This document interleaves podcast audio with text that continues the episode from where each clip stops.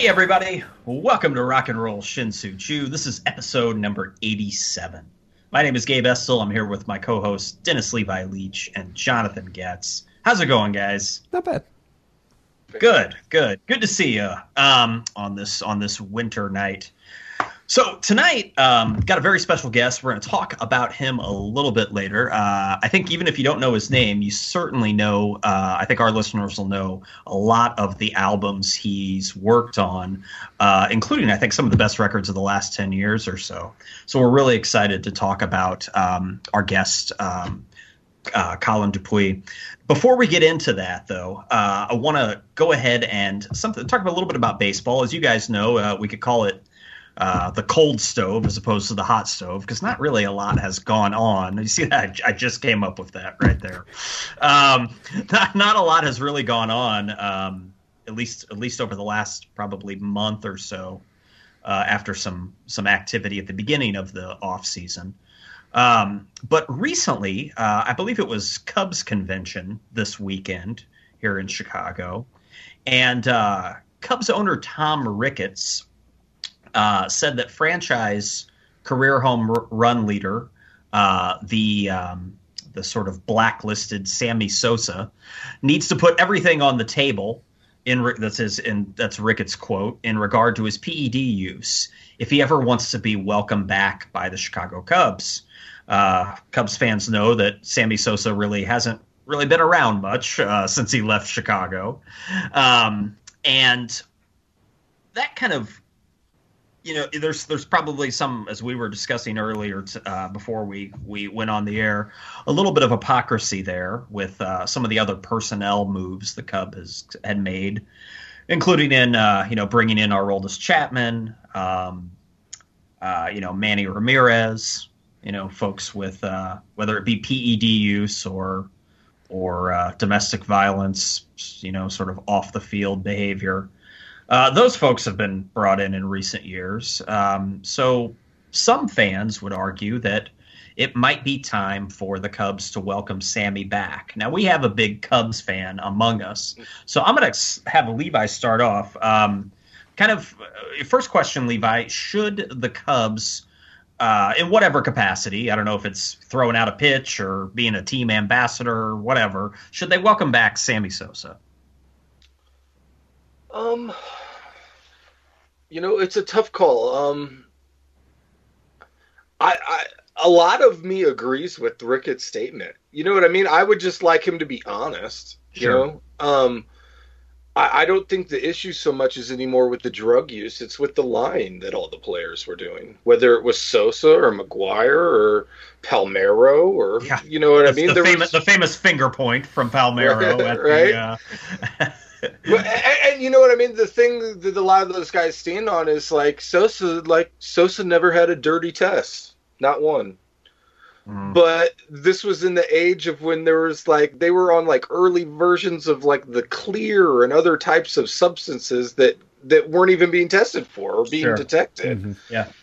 And so and that has all come to light now as fact. So it's like, well, I just I do agree that there should be some some some vetting on his part of, of his his sins, if you want to say it.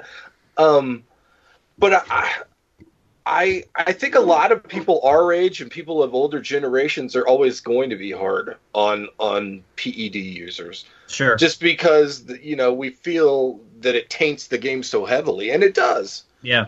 Whereas I think there's eventually going to be a younger generation that's going to never have even seen Jose Canseco or Mark McGwire or Sammy Sosa have even played. Right. So they're not going to have those associations with those sure. players. Yeah. They're just going to know, oh, that guy hit a ton of home runs, or that yeah. guy stole a ton of bases, or that guy, you know. Yeah, they grew up in an era of more stringent testing, you know. So yeah, just, so yeah. I I think eventually the the I think the darkness and shadows that surround a lot of those players are eventually not going to be seen by younger fans. Yeah. To whereas I think our generation will always be we'll be the old guys in the barber shop, you know, in 20 years still complaining about it. it would. Uh, yeah, good points. I mean, with everything that's happened, and as much as the reputations of those players has been tarnished, it would be awkward to see them up in Cooperstown now. You know, like how would people react? Oh if, yeah, yeah. If McGwire and Sosa and Bonds, you know, got in, um, just to like, I mean, would they address it during their speeches? You know, like I doubt it. I, I don't know. It's just right. It uh, it would it would. I, I think at this point, I don't think you can let those let those guys in. Um, for for that reason, you know, I, I, that might sound weak, and maybe I'm not articulating it well, but I, so much has transpired, and so much has been written about it, and and their their reputations have been so soiled that I don't even know if it's worth bothering now. You know, I mean, I, I think they just, I think you just leave them out for the sake of. Uh, there's just too much uncertainty around it. You know, I um. Where do you draw Yeah, the line ahead. though with I don't know. uh, some some players who were around it? Maybe they got a little bit bigger. Maybe they you know they eventually made it to three thousand hits. You know, a threshold that would otherwise get them in. They would hit five hundred home runs. Yeah. and and they were never uh, as a, accused as as guys like Bonds and Sosa were, but they were still of the ilk, and and maybe there was a chance. Um, Yeah. you know, the, the, and and so where do Somebody you draw like the maybe like yeah. yeah. I mean, I I don't I don't want to like, Like, are you talking people that like got popped or people that didn't? people that didn't. Um, Oh, okay. And- yeah, I don't, I don't know who. The, yeah, I don't know who those people are. and and actually, you know, there are a lot of these players. Uh, Bonds never got popped. Bonds never served a suspension. Right. Um, uh, did Sosa? Did Sosa actually get popped? I don't think so. Levi said no. So yeah, Uh, th- there's As look, far as I like, know, he never tested. we know that, or we don't know, we, but we have great suspicion about about these players, and that's undoubted. Uh, but Well, and I we think don't lot of know that for sure, and and and that's easy to say for you know to be the gatekeeper for a guy as obvious as as McGwire, who did later admit to it, but.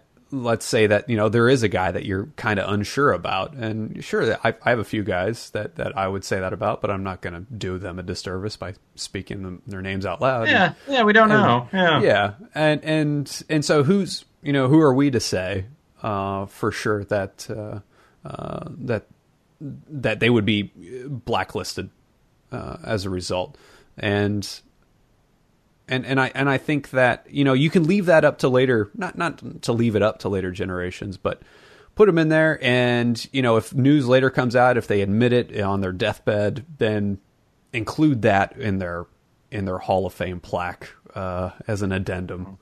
Yeah.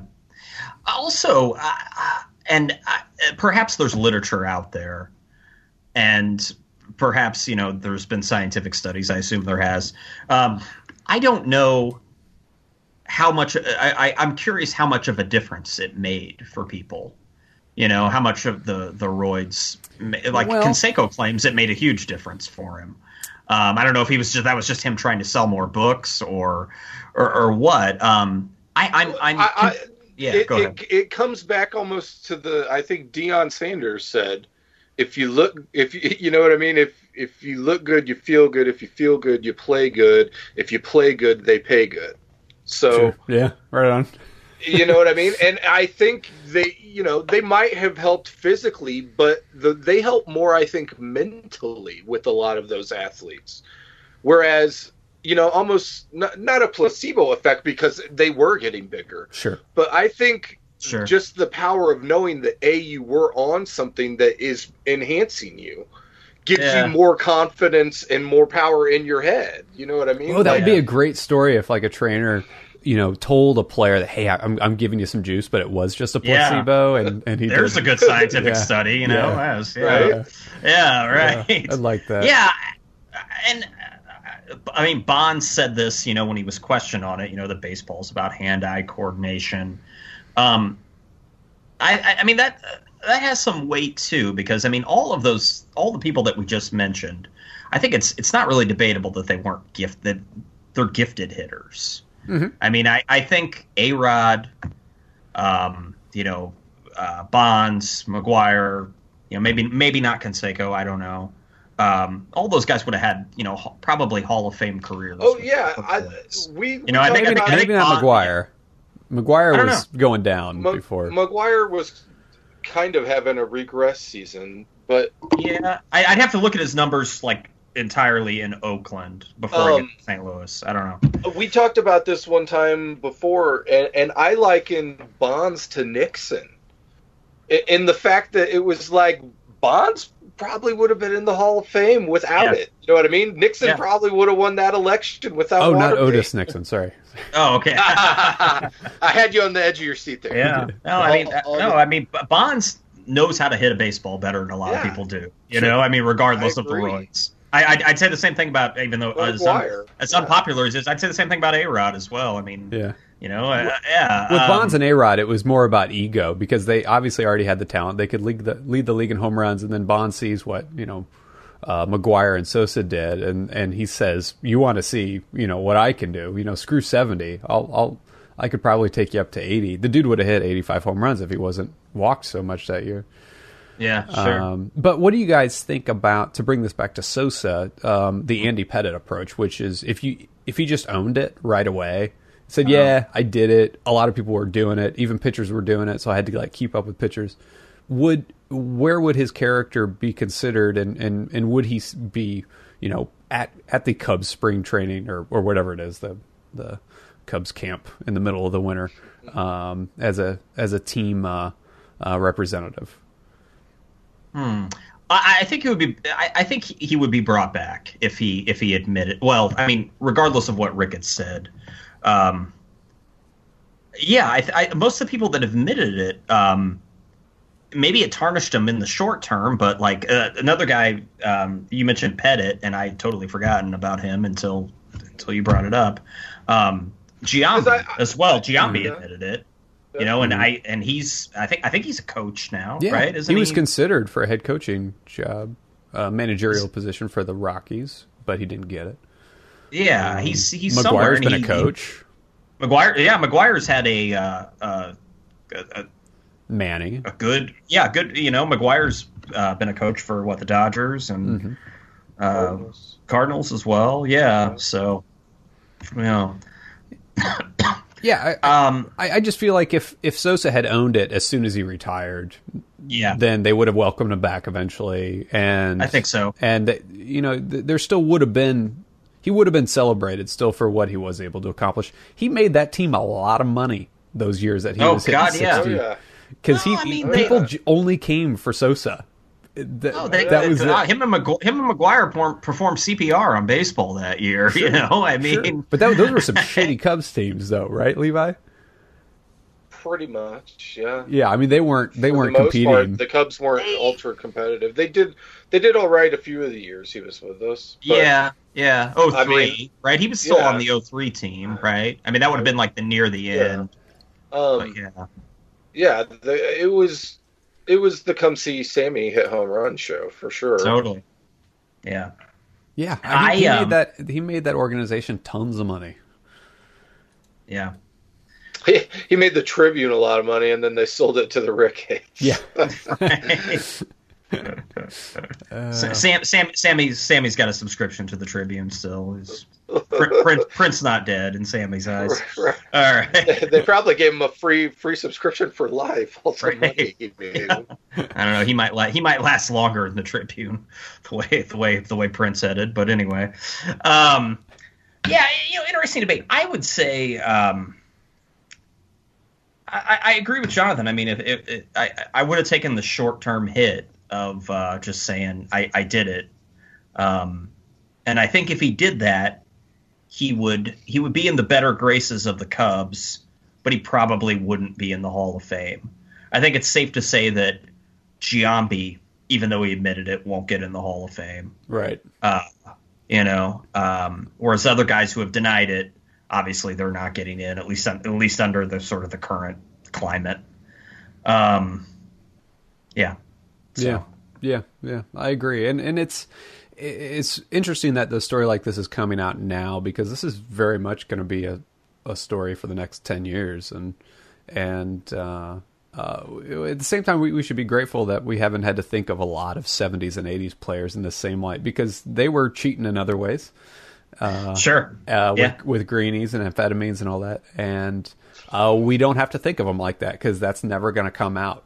Uh, or it, it, it, did come out and it's just accepted as it, oh sure. it, it, was just part of the culture you know those crazy 70s right. They, right you know you're just lucky that they weren't doing blow on home plate taking acid yeah. and pitching no hitters uh, right. yeah yeah it, it seems like yeah more you know byproducts of the era you know so to speak um, you know with this you know drugs in the 70s and 80s um, you know recreational drugs well some right. some recreational drugs yeah um, yeah yeah, it's it'll be an interesting next decade as as it progresses for sure. Certainly. Yeah, and, and I think it, it, sounds like a lot of Hall of Fame voters, the younger Hall of Fame voters, are more accepting of of the juicers and just mm. looking at the numbers and not considering the allegations.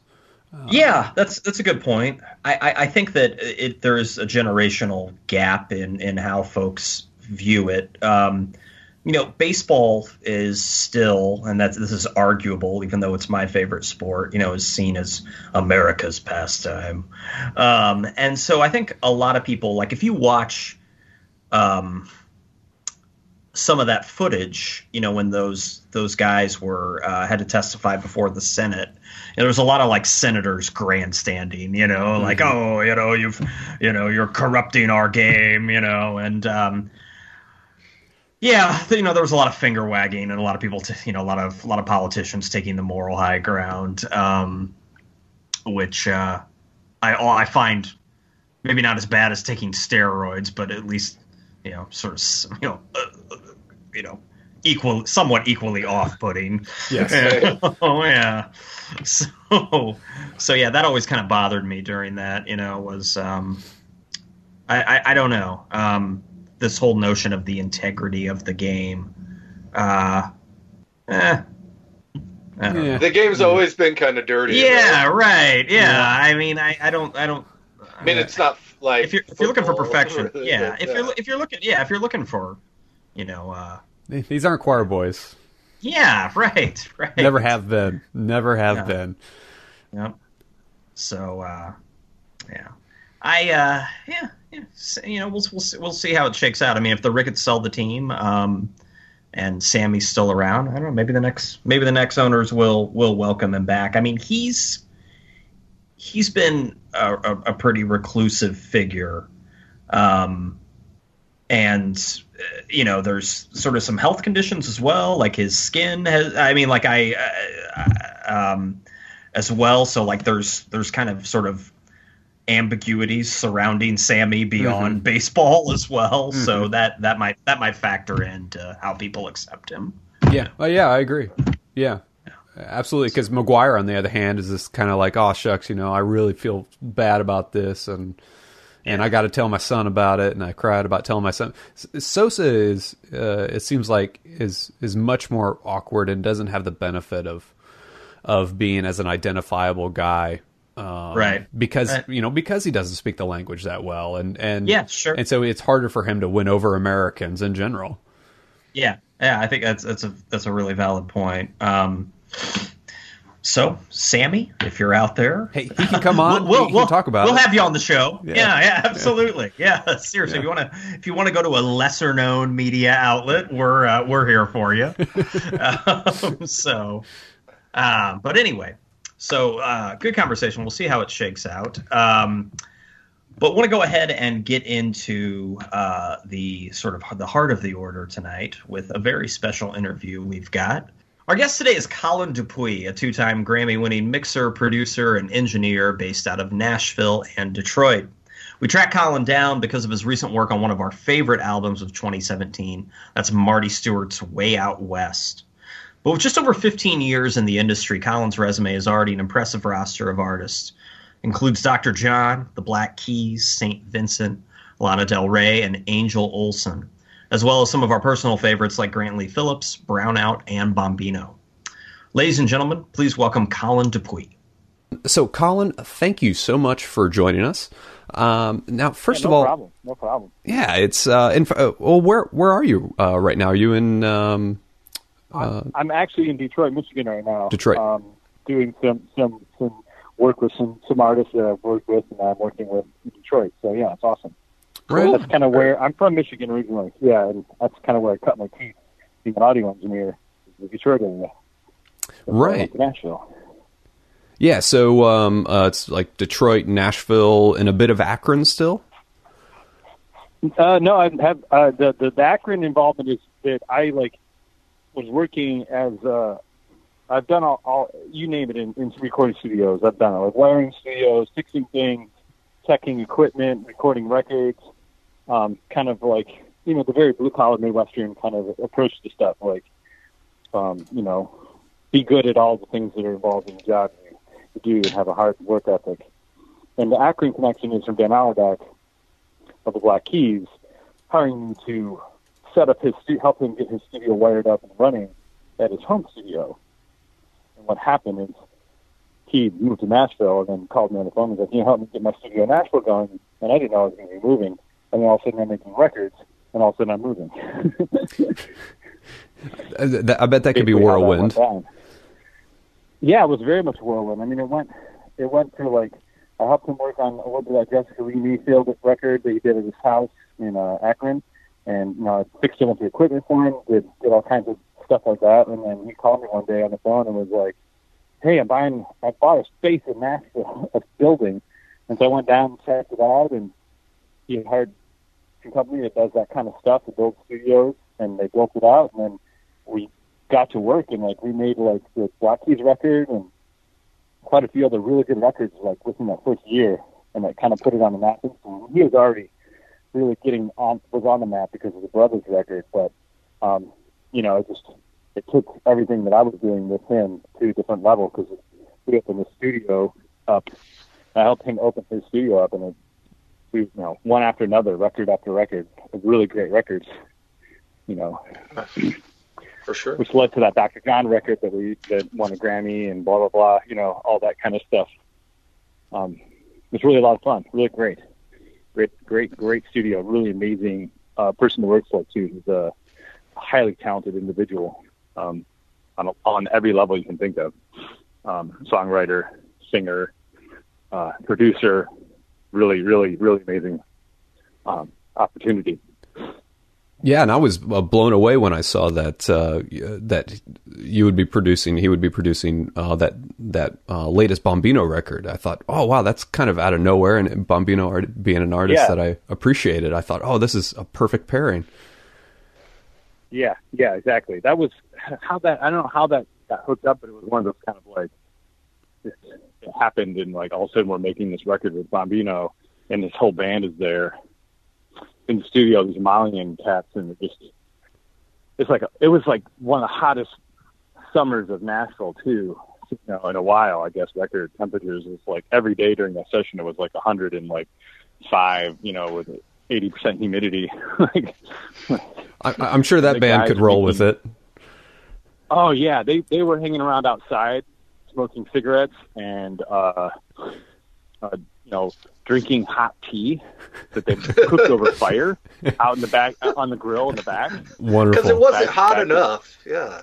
Yeah, no, no, no. They literally like they have this tea, like it's this really strong uh, gunpowder tea they make, Chinese gunpowder, and they cook it in the water to really make it strong, and then they put a bunch of sugar in it, and then they drink shots of it like espresso, kind of like Turkish coffee in a way. wow. It's a really strong uh, green tea, and they're like offering you some, and it's like 100 degrees out, and you're like, uh, yeah, I'll drink some. I'll drink some hot tea. It's so weird. Like, and they're just like, oh, this is nothing. so yeah, that was a whirlwind. That was a fun record. That record happened really fast too. Like the, the whole process of that record was, was like I think we tracked it in five days or something like that. Like, it was a really fast process. Um, and mixed it in like two or three. Like, um, yeah, that was fun. A lot of fun. So you're. And they're amazing live. You, oh yes. you ever seen them live? I, I, I haven't yeah, had the pleasure. No. Yeah, oh my god, yeah. Like it's it's really amazing actually. Like Bombino's set is like it's like a transcendental experience really. I, I once plays saw. and plays and plays and plays. I, I, I did see him as a backup clapper at a Tinariwen show once, and that was cool. Okay. yeah, uh, it's kind of like watching Hendrix and like some other stuff, like this Mayan, like, like, like kind of like trance music. Like they just play and play and play. Like the songs are 15 or 20 minutes long, and they go, go and go and go, and it's like just this high intensity thing just keeps building and building and building. It's really amazing. So I, I would highly suggest it. Um, Absolutely, yeah. Um, so uh, to take a step back real quick uh, regarding, you know, you're you're an engineer, you're a mixer. So many casual music fans might not understand the contribution of a of a recording engineer or a mixer. How do you explain to them what you do? Uh, yeah. Um, well, you know, in real basic terms, what an engineer does and what I do is that we facilitate the technical aspect of capturing musical performances. Um, uh, onto the intended equipment, whatever equipment that is, like if it's onto analog tape or onto a computer or some other kind of recording format, um, digital, multi-track, uh, or whatever, we are involved in the communicating the artistic direction that the artist is intending, what the producer is intending with their direction of the art. That's what a producer does is directing and overseeing the creative process and is communicating to the engineer their desires and the artists are communicating their desires to the engineer. And the engineer is facilitating these these desires onto the technical formats of recording um, and the same thing with mixing. We're hired to take these things that exist and to create a final um, stereo or multi uh, stem like a surround format or whatever of of the recorded material and turn it into something that has an emotional impact that gets the art across to the listener. So it's it's a it's, it's both sides. You have to be um, creative, technically, understand all the equipment, have that become kind of your your instrument, and then you also have to have a creative um, viewpoint to the process.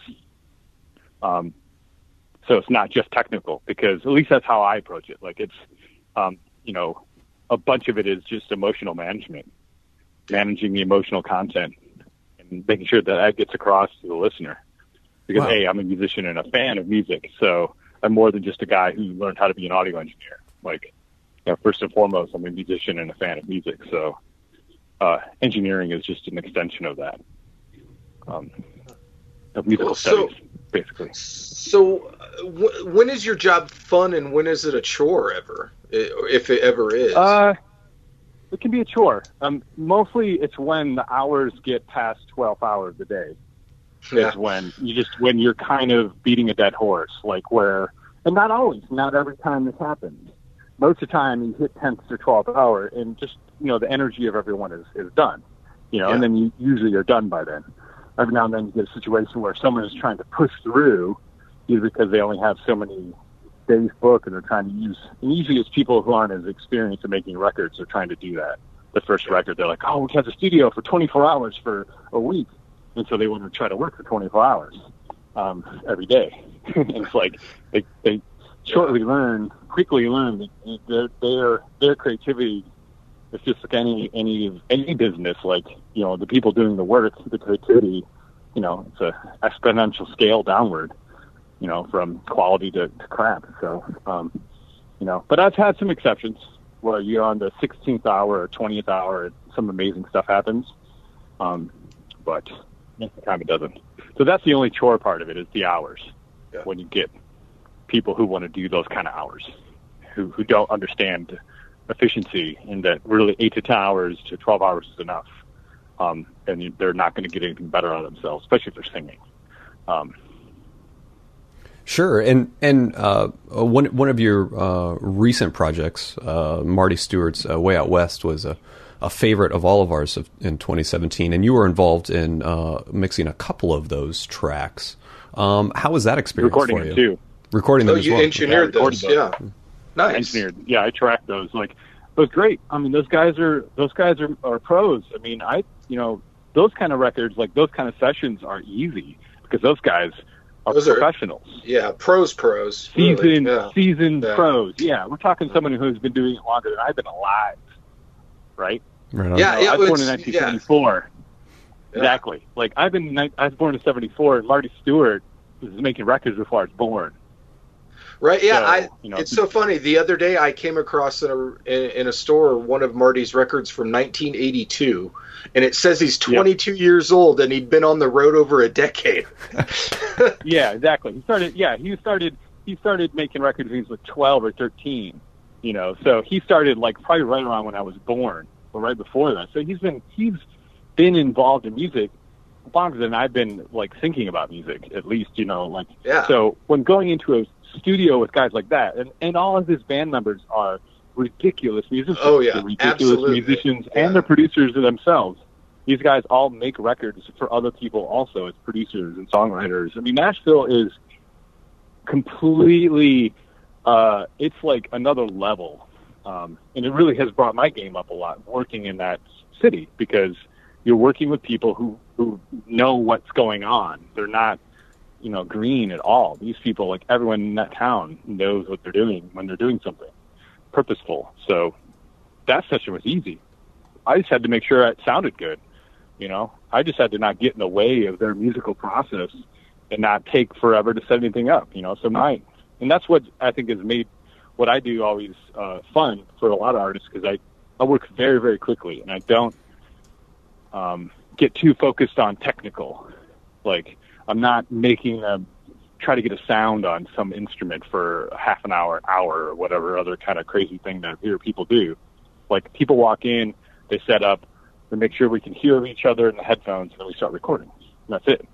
This which is about a half an hour setup time. Uh, and that that that it, that beckons back to an older fashioned way of recording which i think it, you know is better a lot of the times would you agree Yeah. with that I think I think that like the 50s and 60s, the engineers back then, because of the limited tech, limited technology they had to work with, Mhm. they had to be uh, very good, um, uh, you know, with understanding how their microphones relate to what they're capturing, you know, um, and and everything was final because back then they were recording to a single mono track machine Right. or a, a stereo machine. There was no multi-track in the 50s, late 50s and early 60s. It wasn't until the mid 60s that multi-track even started to happen on a large scale. There may have been like Les Paul and some of the other guys who were tinkering, but there was no production machines available until like the mid 60s where studios could buy one from a company like Ampex, for instance. yeah So late 50s, early 60s engineers had to be able to capture a full band performance with lead vocal live and be done with it. And that got cut onto record. Like that, that mix was cut. So you were mixing while tracking. You were done.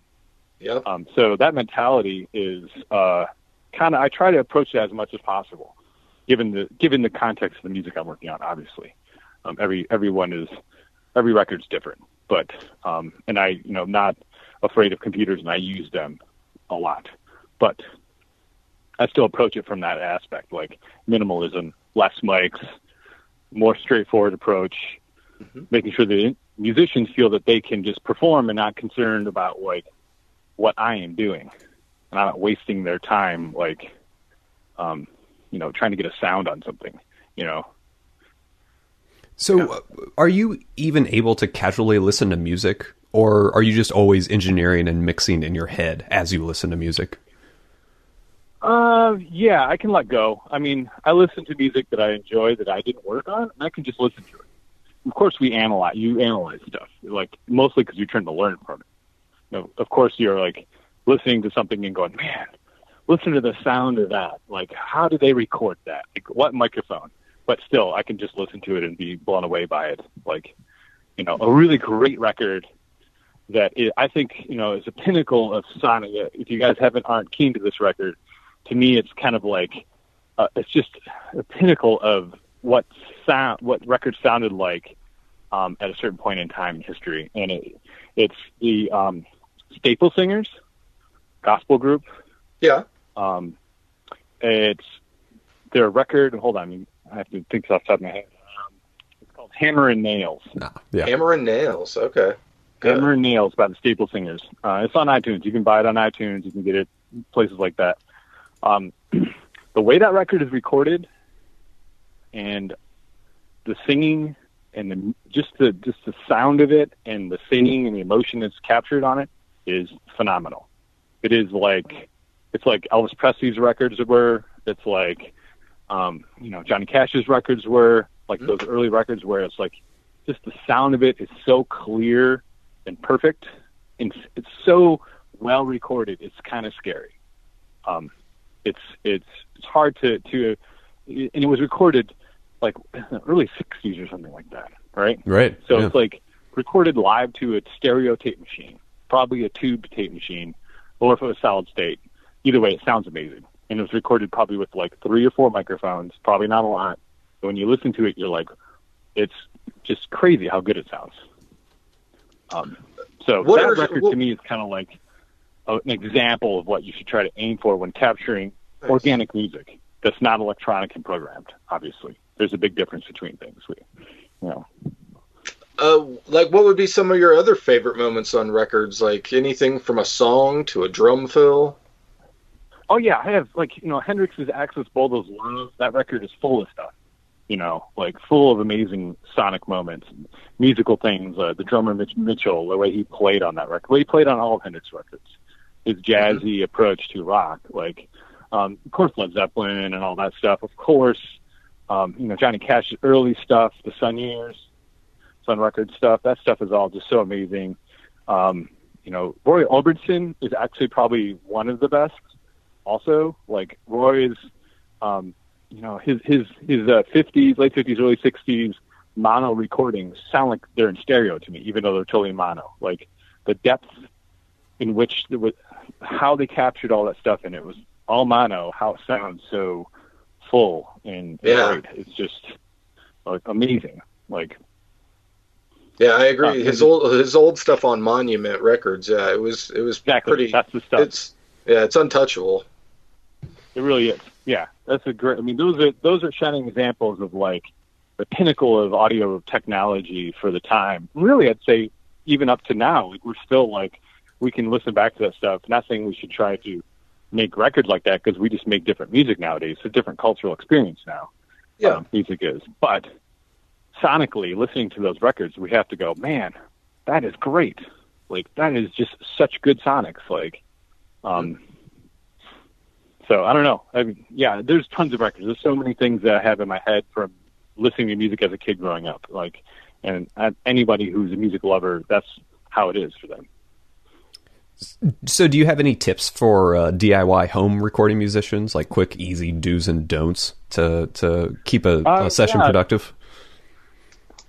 Yeah, I mean, first thing is don't get bogged down by trying to have um, all the best equipment and spending a bunch of money on stuff. If you're, especially when you're starting out, like, um, you know, don't go and spend ten thousand dollars or five thousand dollars on a bunch of equipment um, when you're just trying to figure out how to do stuff. Like, get get something basic going, uh, whatever format that is. If you think you want to do analog tape recording, then you got to get good at mechanical work. Like you have to get good at fixing the thing because there's not as many tape technicians. Very, really none unless you live in Nashville or all Los Angeles or New York. People actually know how to work on those machines. So you're going to learn via forums and things how to keep your machine running if you're going to get a tape machine. Um, absolutely, I suggest doing it if you want to do that sound and get analog tape going. But it's it's going to be more effort on your time, more time spent getting it that stuff running and making sure it's running and making sure it's aligned and calibrated and all the stuff you have to do. But if you want to just record and be creative, then I suggest get a computer, get a basic audio interfaces. There's so many of them now that sound really good. They all sound really good at really great price points. Get one or two good microphones that that you like, maybe three or four if you can afford them, and uh, and then a really great pair of speakers. The best, most expensive speakers or not most expensive, the best sounding speakers you can afford. Which models I can't tell you because everyone's ears are different and what appeals to them is different, right? Sure. Yeah. You know, that's like, you know, you tell people like these speakers are the best, and other people are like I can't stand the way those speakers sound. So that that's a very very subjective um, thing. But get a pair that are trying to be as accurate as possible. and make sure that the env- environment in which those speakers are sitting in is somewhat acoustically controlled. You know, spend some time consulting the internet, asking people, and figure out what products will best treat a room's acoustics for you to be able to hear what the speakers are telling you, and not to be ruining the process for you. Um, you know, Those are great. you have to be able to tips. hear the speakers. Yeah, you have to be able to hear the speakers and hear accuracy somewhat. And if you're in a room like a bedroom or something and it has a lot of weird reflections and weird resonances because the room's small, you have to treat that room to some extent, or it just you just won't know what you're listening to. And I think that's the most important thing is learning how to have speakers and learning how to hear them and, and having an environment that they are somewhat accurate in Okay. is more Great. important than any of the microphones actually or any of Wow. that stuff. Like, All right. because if you can't hear what the speakers are telling you, how do you know that that thousand dollar microphone or five hundred dollar microphone that you spent on money on sounds good? If you Right. can't tell it what it sounds like Yeah. because you're in a room that sounds bad. You have to start at the end. Like, yep, Uh, Yeah. Another another album that you had a hand in was um the actually turned out to be a pair of records. They released a second one, um, the Brownout Brown Sabbath records. Can you Oh, tell yeah, us a little bit great. about those? Yeah, we we Yeah, talked yeah. when those when the first one came out in 2014. I kind of highlighted it in one of the episodes of the podcast. yep, yeah. Those guys are great. Um, yeah, so it was two different records put out by um, a Texas group that do. They're like kind of a what they what would you consider? They're kind of like a, a funk Spanish jam band in a way, like Yeah. a, or party band. I would Yeah. say Yeah, jam yeah. a party band. Yeah. yeah, they're like a band, like a Latin jamming party, rock and roll funk party band, like a horn section, and I mean they're great. They're all really great Yeah. musicians and very talented individuals. And uh, so I mixed the first record, which was it's all Black Sabbath covers, but their own versions of it. And then they hired me again to mix the second one. Um, and it was great because uh, I'm a fan of Black Sabbath, and it was a lot of fun to work on those records because it was like, oh, a new approach to it, and lots of like really great percussion going on, and you know, it's all really recorded really cool, like really good spatial. Yeah, it, techniques it's were done got a it. it's got a great big sound, and uh, the Yeah. horns and the horns and the percussion do really stand out on it. Yeah, well, it's because those are really strong points in the music, Right. and and like when mixing uh, Latin music, um, you have to approach it from like what is important in Latin music. You know, Latin music is so much of it is important is the rhythmic element, um, and so the percussion is is highly important in in that music. Uh, understanding what it means and its cultural viewpoints and just what moves the rhythm, just those polyrhythmic things that are going on. Um, so yeah, I'm also a big fan of Afro-Cuban music, and I studied a little bit at university. Uh, studied jazz drumming, uh, so that's kind of one of my backgrounds, anyways, as a musician. Um, Right on. Nice, Yeah, nice. so, sounds like it was a good pair then. Good pairing. Yeah, it was great. And then yeah, and and I've, and it's funny is I did this other record called Spanish Gold, is the band, Right. which is uh, the guitar player from uh, from um, my my brain goes blank all the time because I have to remember a million things. You've got the Brown drummer out? from My Um, Morning Jacket, correct? Yeah, exactly. My drummer from my morning jacket. Um, and it, who else was on? It was guitar from from that band. Brownout. Which I can't. Yeah, Brownout. Um, his other. Yep, that. But it's not Brownout. What is his main band called? It's called something else. It's called, or he was in there. I don't know if he's in there anymore, but um, that he played guitar. He played some really cool stuff. Dante from the band Hacienda Okay. um, Dante Schwebel. He's the one who wrote most of. He wrote a lot of the songs, at least lyrically. Lyrically, I don't know if he wrote all of the song structures too, but he wrote. He was very involved in the songwriting. So it was them, and that that record turned out really cool. That was a lot of fun to make. Also, Right on. So, um, you know, just one more question, and we'll we'll have you on your way. Um, so, as uh, streaming music subscriptions, you know, continue to grow, and but so have ironically vinyl sales. Um, what are your hopes for the future of music fidelity and distribution and consumption? oh man, well, I, hope that people keep paying for music and actually just outright buy records because you know the streaming services just aren't cutting it right for for artists. They're just it's not the payouts aren't right enough, and I don't think they in the current models and the current contracts are not they're not right, and that needs to be fixed. That needs to be uh, negotiated much more fairly, so the artists are actually getting uh, parts of the content, much more of the content payout, because you know currently the models are mon- most of the money goes to the labels that own the rights to the music, and then the payout is so small. When you're talking about a million streams being like, uh, you know, $150 or whatever the crazy number it ends up being, that's crazy. You know, Yeah. it's like, um, so you know that'll get figured out. So hopefully that gets figured out. If not, then maybe people will start to buy music again and pay for it. Um, and you know, that's you know, in my opinion, I'm personally not a fan of streaming because of what it pays out to the artists, because it's just not fair. It's not paying artists properly at all. Um, you know, it's you know, people are people used to be able to hedge out a living when they could sell a certain amount of records, but now a lot of artists I know are like touring nine to twelve months out of the year to try to make their living. You know, Right. they're not right. making any money from selling records or streaming payouts. Like they're not. Um, the royalties just aren't there the way it should be.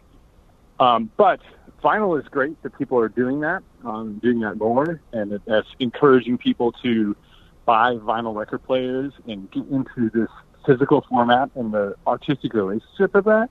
You know, the big covers, the art, the packaging, all that is related to it, and how that emotionally impacts people's relationship to music. Because you know, if you grew up with that, like I did as a kid, like you sat and looked at the covers and imagined what those records were like. Like, what was the reason? Why did they do that? And like, you started imagining and coming up with your own scenarios of the band playing and how that got how that happened in the studio. At least that's what I how I imagined it when I was a kid.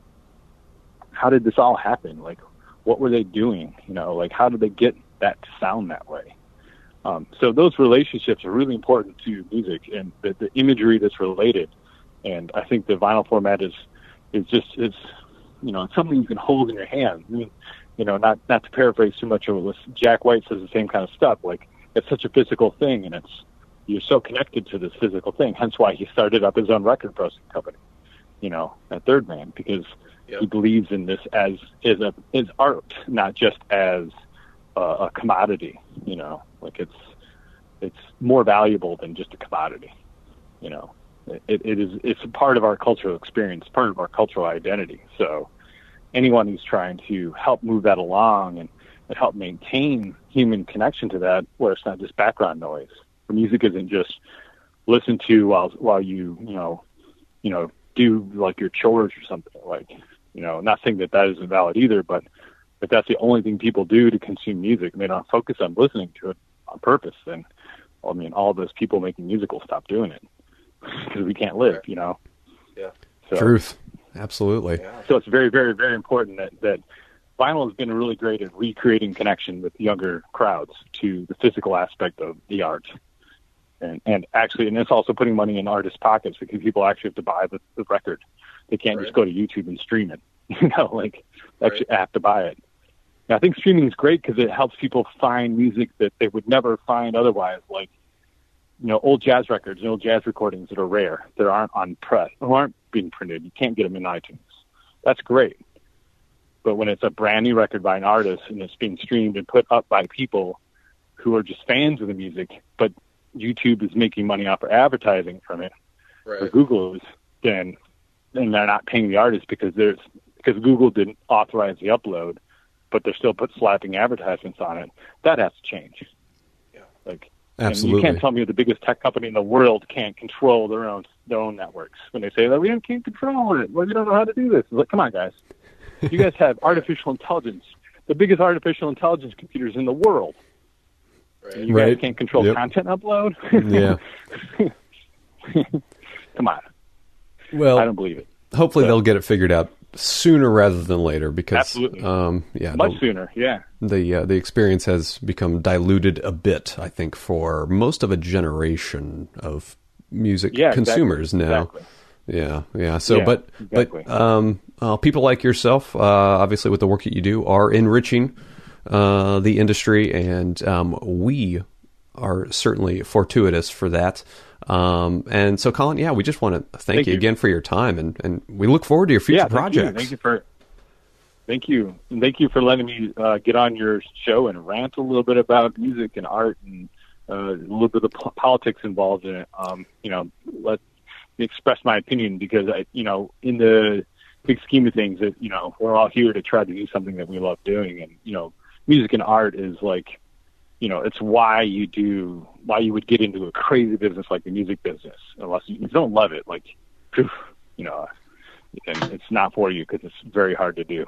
I'd like to thank again Colin Dupuis for taking the time to chat with us. You can review a list of Colin's work at his website. That's colindupuis.com. That's Colin with two L's, D U P U I S.com.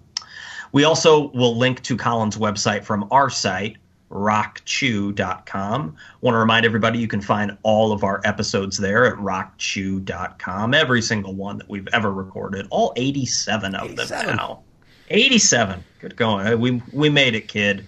Um, all right. So, want to remind everybody as well that you can follow us on Instagram and Twitter at Rock in Chew. That's rock as in there's no way that Sammy Sosa's coming back to the Cubs anytime soon. um, so sorry.